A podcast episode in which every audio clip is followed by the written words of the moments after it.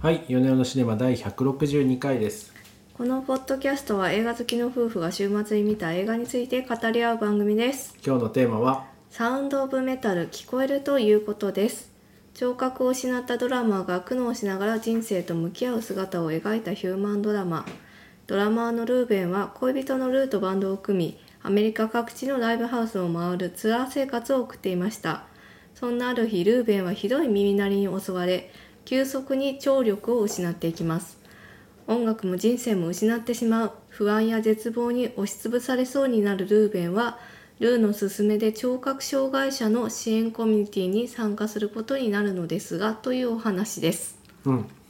監督脚本は「プレイス・ビヨンド・ザ・パインズ」宿命の脚本家ダリウス・マーダー第93回アカデミー賞では作品賞主演男優賞助演男優賞など6部門にノミネートし編集賞と音響賞の2部門を受賞しております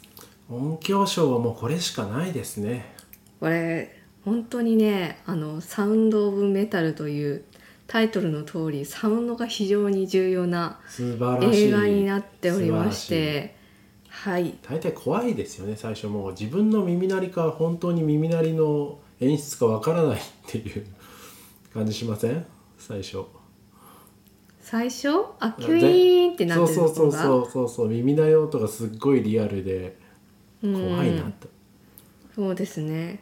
もうこちらに関してはですね、えー大ヒット作「ゼログラビティ」メッセージなどを手掛けたニコラス・ベッカーさんが音音響を担当しておりりまして本作のサウンドデザインはなんかまさにちょっと革新的だったのではないかという音ふう響にって評されておりますなかなか覚えてらんないですけどそうですね「ゼログラビティ」も確かに宇宙のなんかその危機迫る感じとかをうん、表現していたようなうっすらとした記憶がありますね。うん、これね音による恐怖っていうのうんを結構ここまであの表現できているっていうのはなかなかないなって思ってそうですねすごかったですねすごかったですね。はい、あのまず冒頭ですねあの主人公が、えー、とハードコア系の、うん、バハーンドドのパーパンクみたいなねノイズとはいいうか、そうそうそう大音量のライブをやうるんバンドのドラマーなんですよ。難聴になりそうな感じしますよねあのしますよね。ねもうねするするはい。でも彼はその4年前までは薬物常用者で、なんだけど、まあ、音楽と彼女に出会ってうん薬を断ち今は健康な生活をしつつそのトレーラーにトレーラーっつうのかねあれはねうんキャンピングカみたいなやーつみでたいなやねつで、まあツ、アメリツアカーして各回ってる地んでですよねツアーを回し、うんはい、やっておりますと。はい、でそのまあなんかその時点でちょっとキュイーンとか音がしていて親ってなんか不安になんですよね。怖いうん怖いまあそしてこんな大音量で聴いてたらそれは難聴にもなるわってういう感じの音なんですよね。うんがその翌日の朝になるとものすごい静かな中でですね彼が早起きしてコーヒーを入れたりとか恋人のためにせっせとスムージーを作ったりとかなんしてかる意ん外ですとね。豆ですよね。本当豆ですよね。豆豆この人うちの夫っぽいわって思って うちの夫もねこういう海外しさがあるんですよ。いろんなもの作ってくれあてーてアピールしていただいてありはいありがとうございます。先ほどもねご飯の献立っていうのを1週間も来週作っはてねもうリモートワークなんましでてねねはいもう精が出ますそういねつそうもいうのにね夕食作ってもらってるんですけうど、んまあだからあれですよ、あの家事のストレスかもしれない ですよそうですねハードそコうあアの音楽の影響かと思いきやはいなんかこのルーベンさんとルーさんの生活だとルーベン君が、まあ、9割方生活を担多ってい分て、ねお金の管理とかね調整事もね彼がやってるんですよ全部彼がややって、まあ、ルーちゃんは寝てるだけみたいな感じなんですよね。そうミューズだからそうミューズもは、うミューズは寝てるだけなのかもしれないミューズは寝てるだけはい、車の運転も、うんうん、ツアーの日程も彼が全部管理しているみたいなそうですね感じなんですよね。はいでストレス性ですね、 はいそういうだいぶ脱線してますけ 本ど当そういうはほんいと良くないですねこの脱線はそうで、はいすね、でまあまあ、難聴はそうい失う調に近いですねほとんど聞こえない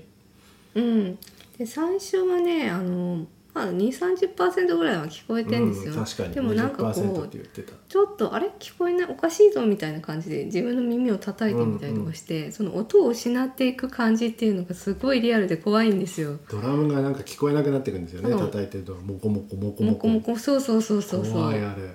そうなんですよ。でこうさっきまであの話してた人の声が聞こえてたのに急にもごもごもごもごってなって、うんあれどうしちゃったんだみたいな感じでうんそのなんか微妙な表情ででも最初は周りに言えないんですよねうん自分でも戸惑ってるから、うんそれをあの主人公を演じているリズ・アーメットさんっていうのが非常にうまく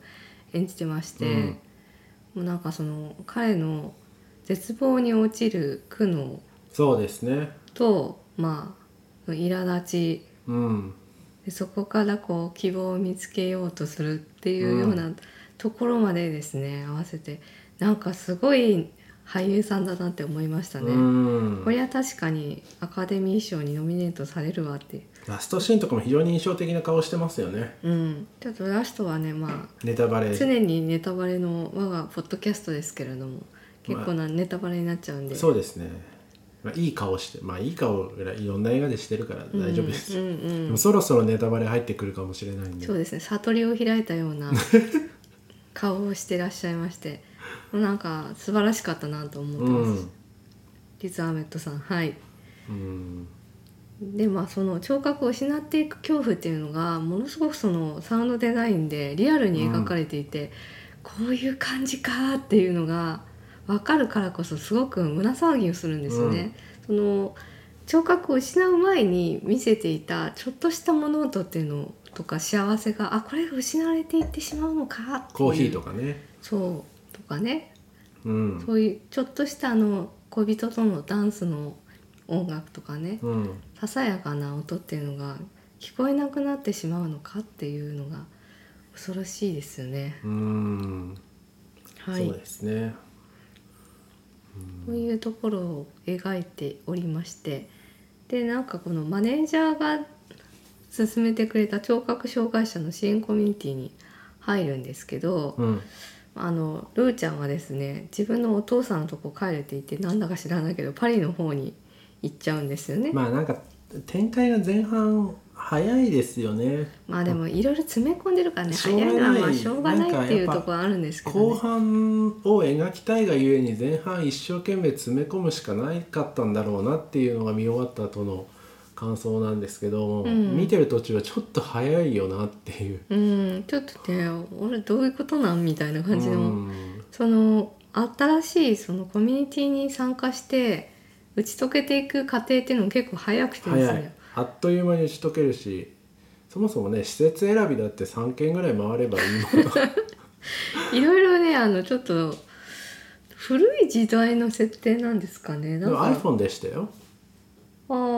あそうかそうか iPhone なんかインターネットサイトがちょっと古めかしあくないですか Windows7 でしたねなんか少し 分かったんだその いや辺でもああいうやっぱりうんその電子機器って UI とかに出ちゃうんですよね、この OS の時代とかう、んうんうん、そうですね。 Windows7 なんでちょっと古いですねちょっと古い感じがしましたね78年うんうん。なんで。そうですね。10年ぐらい前の話なのか。うんまあそんくらいそんくらいなんでしょうね、はいまあ、でも iPhone が出た以降の話ではありましたね、うんうんうんいやそうなんですよねねなんか前半はその施設に行く前にもうちょっと治療してもいいんじゃないのかなとかいろいろね突っ込むところはあるんですけどまあまあねでもねやっぱこのトータルで見るとあの後半の、うんちょっとここがネタバレですようん。うん。あの人工内耳をつけた後の世界を描くためには、まあしょうがないですよねあそこに至るまでのストーリーを2こ時こ間はでちょっとショートカットしないといけないっていうのは。でもすごくね、あの上手だったなって思ってて。まあ、ちょっと展開早いなっていうところはあったんですけど。そのカットインしていく流れみたいなのはとてもうん、うん違和感なくてあの,、そうですすねごくうまいなと思いましたね。うん、こう詰め込んでるけどあのトータルで見るとこれは必要だったなっていうあそういう感じがそういう感じなんかいろいろ早いし早くてもうちょっとこう試行錯誤したらいいんじゃないかとか思うんだけどトータルで見ると、まあ、これはしょうがなかったって感じする。うん、でも一つ一つのシーンの切れ目は全然違和感なかっうんうたのんで良かったと思います、うんでまた上から目線で言ってますけど、毎度のことなんで大丈夫です。はいでも、は大い、丈夫かどうかわかんないですが毎度のことです、ね。この聴覚障害者の支援コミュニティっていうとこなんですけど、はいあの演じてらっしゃる俳優さんたちもあの聴覚障害者とか、あそうなんだはい、の俳優さんを多くへえ、撮ってましてあの先生役のローレン・リドリリドルフさんっていう女優さんちょっと可愛い女優あさあんあのあの方、あのちょっと、まあ、先生っぽい表情した真面目そうな表情した、はい、あの方は聴覚障害を持っているあそうなん俳優ですかさんなんですね。いいいですよねなんかこう包み込む感じがあの方の、ねうん、可愛いうんでえっ、とジョーというあの施設のボスみたいなはいはいはいのをはい演じているポール・レイシーさんはですね、あの彼は耳は聞こえるんですけどお父さんとお母さんが聴覚障害者あなそうんですなっんてだははいでもあの子供の頃からそれで手話ができていて、あ、えー、と手話の舞台っていうのにも立っているということなんですね。へまあ、ほとんど無名の存在だったんですけども今回の作品であのーなんて言うんでしょう彼のその存在感っていえうのあるがあるとってもある、はい、この作品の重要なパートになっていまして、うん、えー全米映画批評家協会賞の作最優秀助演男優賞を受賞うん、しております、うん、非常にこういい枯れた感じでいいですよねいいですよねリアム・ニーソンン的なあおあまあ枯そうれでたすねおなじんさんか人生をちょっとこう諦めている風な、まあ酸いも甘いも知つりいまもした甘いもそう知って達観の域に入りましたっていう感じの落ち着きがねすごく上手でしたね。そうですねちょっとネタバレに入ってかついろいろ飛び飛びですけど、うんあのまあ、人工内耳を入れた主人公を受け入れないとこってあるじゃないですうか、んあそこってそれなりにこう表情に葛藤が現れていたりうん彼に対する愛情はありつつも、うんもうその施設のポリシーっていうのを大事にするとかあのう辺んすごく良かったですよね。すごく良かった、うん、すごくビシッとしてて良かったですね、うん、あとで彼がこう出て行った後でのこう節目がちな表情とかもうん、含めて良かった、そう愛愛情は情はすごくあるんだがうん、だがまあその施毅然として設の長としてはうん受け入れられないというところがあって、そのあたりもよく演じてらっしゃいましたね、ういんやーそうですね思うこととしてはその人工内耳っていうのは一体何なんだろうっていうのはまあ逆にあの入れるメリットっていうのは何なんだっていう感じがしましたいやでもね。あれですよねその、まあ、期待値コントロールみたいなお話うん、で少なくても、まあマンツーマンの、まあ、今の技術が進歩すればどんどん良くなると思うんですけど今だとマンツーマンの会話を一生懸命聞けば成立すると思うんですねあれでも。うんうんでそれだけでもだいぶ生活の質みたいなの上がるとは思うんですけど、うん以前のものに戻るっていうよううんな期待値でやってしまうと、うんうんまあだいぶ遠いですよねそれは。そうですね彼は特にミュージシャンだったので、うんあの当然なんか前みたいに音楽をやって彼女のことも取り戻すっていうふうそうにでそ,、すこに執着しちゃってんですよね。うんでそのためにこうあのトレーラーも売ってお金を作ってうんでこの女王にも黙って手術を受けるんだけれども、女王にはそれを拒絶されてしまうでも藁にもすがる思いで彼女うのんとこに行ってパリに行くんだけど、その前と同じようには完全には聞こえないんですよね。むしろ行きづらいんですよねなんかねそうあのスケボーの音がバシンバシン響くみたいなのすそのごいなとそ思うったそう人間の音ってあ人間の耳ってやっぱり不思議なものでその注意を向けるものにだけ確かに聞いて確そかにれ以外をシャットダウンするようにできてるんですようんだからものすごい雑踏の中でもあの隣の人の話だけを聞くとかっていうことができているんですけ確かど、にねあれですよね録音した音を後で聞き返すと分かりづらいっていうのと一緒で、まあねズーム会議とかねあそうですね全ての音がああの頭のこう金属を通して入ってきて、それがものすごいノイズなんですよね。そうですキねンキンキンキンしてでもう頭痛がするような音その辺をなんかすごくすごかった音響で表現されていてすごかっいやなんかあーってでそれをこう実際にあの耳の聞こえる人たちが聞いている音と彼の聞いている音っていうのをこう交互にたうん聞かせるんですけど、そのあたりのこのターンオーバーっていうのがものすごく上手だなってうん思いましたよね。うんうん、そうですねなんかねその耳が聞こえなくなるっていうところの描写までだったら、うんまあまあこういうもんかって感じだったんですけどやっぱ最後のその人工内耳を入れた後のサウンドメイクみたいなところは本当にすごいなと思いましたすごいね。そのなんかね期待していたその人生を取り戻すっていう希望がだんだん絶望に変わっていく瞬間っていうのが描かれていって、いやこれはいいものを見たなって思いましこれはすたごいこの映画ねそんなにこんなにいいと思ってなかったみたいなすごくいい映画画でした斬ね。新ですよね演出としてもやっぱうり、ん、脚本もすごく良かったなとまあ思まっていたて。どの辺がですか僕もそあそのなんかそのいろんなこうアップダウンを見せてるっていうところですうんんであと主人公がそのずっと執着しているものっていうのがあってそれにとらわれてなんか他のことを見失っていくっていう過程そうがですねなんかもう観客側からしていて苦しいんですよね。そうですねはいまず人工内耳のことをもっと調べろって感じなんですけど多分まあうん盲目状態になっちゃってるんですよね。これをやれさえすれば、まあね自分の人生は元に戻るんだみたいに持って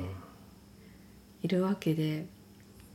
これのなんかこう山と谷みたいなのを描けるのが素晴らしいなと思ったしちょっとしたそのさっき言ってたサウンドデザインとかもそのちょこっとしたところで、うんうんうんあの彼の絶望を感じさせるみたいなところがとっても上手だなと思ったんですよね。うん。うんそうですね。そうですね。はいまあそんなわけなんですけれどもラストシーンは本当考えさせられるものがありますうーん聞こえるということはどういうことかっていうああ、そういうサブタイトルですよね、これね、日そ本うそ版う。そうそうでこうすごくそのジョーが重要なセリフを言うんですよねあの静寂の中に静寂を見つけろっていうふうにそうですね。そうですね言ってました。自分の心の声を聞言っいてまてした。であの毎朝あの瞑想みたいにうん。自分部屋にこもって何もするなんて言うんですよね何もしないで、えー、とただこう静かに座っているでと、考えることを書き出せそう自分まのあ、あれ完全にめマインドフルのマインドフルの思想でマインすドフよルのね思。想ですよね。はい、っていうふうに言われて最初は反発してたんだけどそれをやっているわけなんですよね。でそのがジョしかーがし、言いたかったこそとうとしてはそうそうそうでも実際に聞こえる音ではなく世界の捉え方次第なのだっていうことなんですようね、ん、うん、そう音は聞こえなくても目を開ければ世界は目の前に広がっていてうん、その美しいことというのをちょっと見逃してしまっているうん、聞こえないっていうマイナスの方にしか意識がいっていなくてで難聴もこうえー、となんて言ってましたっけし障害じゃないっていうふうに言ってたんあこでれすねジョーはね直すものでは治すないものではない共に生きるものだっていうようなうんポリシーこれで、そうそう、家そこの施設をやっているのでうん、手術をした彼は受け入れられないと。うんうんうんそう直すものではないっていうふうに言っていた、でそのジョーの言葉がだんだんその後半になって、うん最後のシーン聞いてきてですねこの音を消して見てみれば世界は何度美しいのかって日の光もうねそのあの人工内耳をこうくっつけていった時にはものすごくこうノイジーで。ううんん、耳がこう頭が痛くなるような音にあふれていた街なんだけどもそれを外してみれば美しくて日の光が差していてうん子供たちはなんか楽しそうにこう遊んでいてみたいなああ世界はなんと美しかったんだみたい受なけ入れる表情ですよねそうそう最そ後ねう、ことをね感じさせる表情になっておりました、うだんから最後の最後に彼は静寂をようやく見つけることができたとそうですねいうことでございました、そうですねうんいや素晴らしいですよあれですねこう飛び出したアナキンを思うオビワンみたいな感じがしてとってもいいです、 そうですねはい、う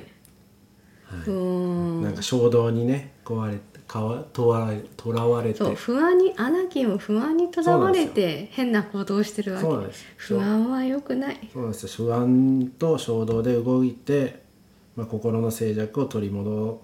す不安と衝動にとらわれて動いた若者が心の静寂をどうやって取り戻すか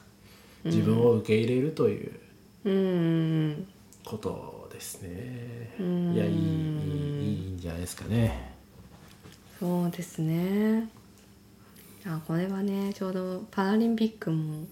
終わったんでねまあこれも確かに通じますよねなんか確かに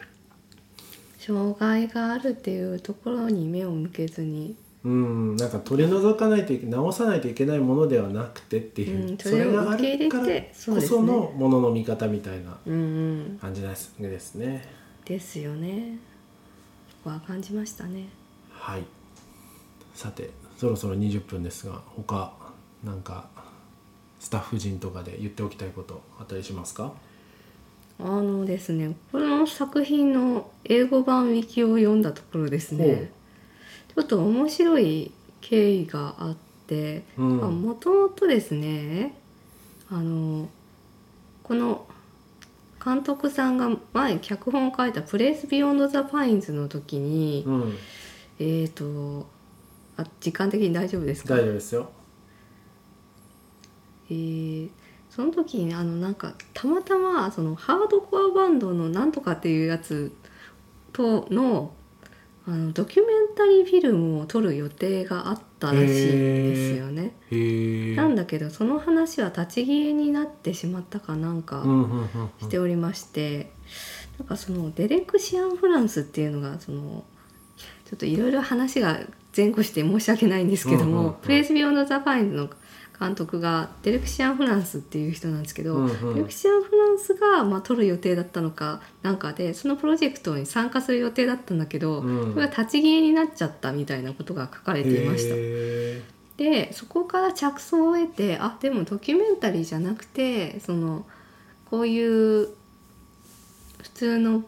普通のってー まあドラマドラマにドラマ作品としてすればドラマ作品としてやればいいんじゃないかっていうところで生まれたのがこの「サウンド・オブ・メタルへ」ーなんだそうですね。はああでもそそオリジナルの着想なんですねその小説とかじゃなくてうん、そうですね。まあでもバンドマンね難聴多いですもんね。多いですねやんっぱりね爆音聞いちゃいますからねうんそうですよね。はい すごいあ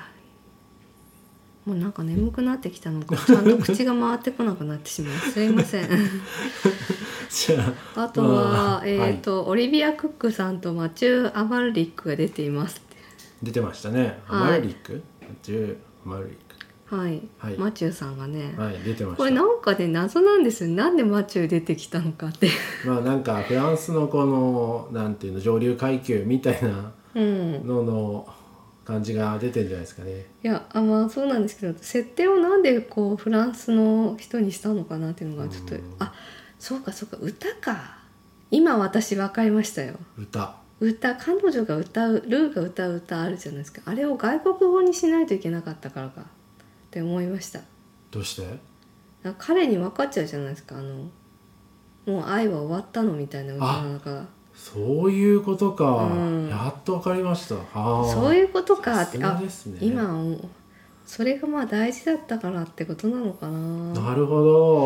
ど。なんかねなんで急にこうパリに行くんだろうっていうのが謎だったんですけど確かにね、航空券買うお金はどこから出したんだから、ね、そうそうそういう細かいこと気そうになそっうちゃいますよね。そう気になっちゃいますよねうんなんで家も知ってんだみたいな感じだそしううんはいはいそれは置いといて置いといてはオリビア・プックさんもなんか最初出てきた時誰だか分かりませんで眉した毛ぐら白いのくしてるからねそううんものすごいビッチに見えたんですけれどもなんとオリビアさんでしたみうんというぐらいあのめ全然あの普段の印象と違ううんメイクをされておりましたえっ、とサラブレッドデリープレイヤー1などに出ておりますねはい大体そんなとこで言えましたか大体言えたと思いますリザーメットさんはちょっとこれから注目ですねって思いましたこう、うんやっぱりねあのアジア系ということであんまりこれまでその主あ役ア級ジアの系なんですかあの方えー、顔ではわからなかったん結構わかんなかったあですのねパキスタン系であーイギリそうなんですねパキスタン系イギリス人なんですってうーんなんであんまりその主役級の役とか今まで回ってきてなかったんですけうんど、うんうんこの作品で一気に注目され非常たに良のかっでたですね次回作も大変期待できるかなと思います。あのわけのわかんないパンツのタトゥーとかあれは本当に入ってるんですかね、入ってないと思いますよ。あれあ入ってれる入ってあんなアホなものを入れないと思いますごですよねパンツの男性ブリーフのタトゥーとかなんでこんなもの入それうて全身タトゥーだらけっていう設定なんですけどもうなんかね入ってるタトゥーがいちいち突っ込みたくなるような謎のタトゥーばっかりそなんうでですすねはい、その辺も衝動性を表してるんじゃないですかねあー。そうかもしれないでうすね、ん、後先考えてないなこいつっていう。はいじゃあ、はい今週はこんなとこにしましょうかはい、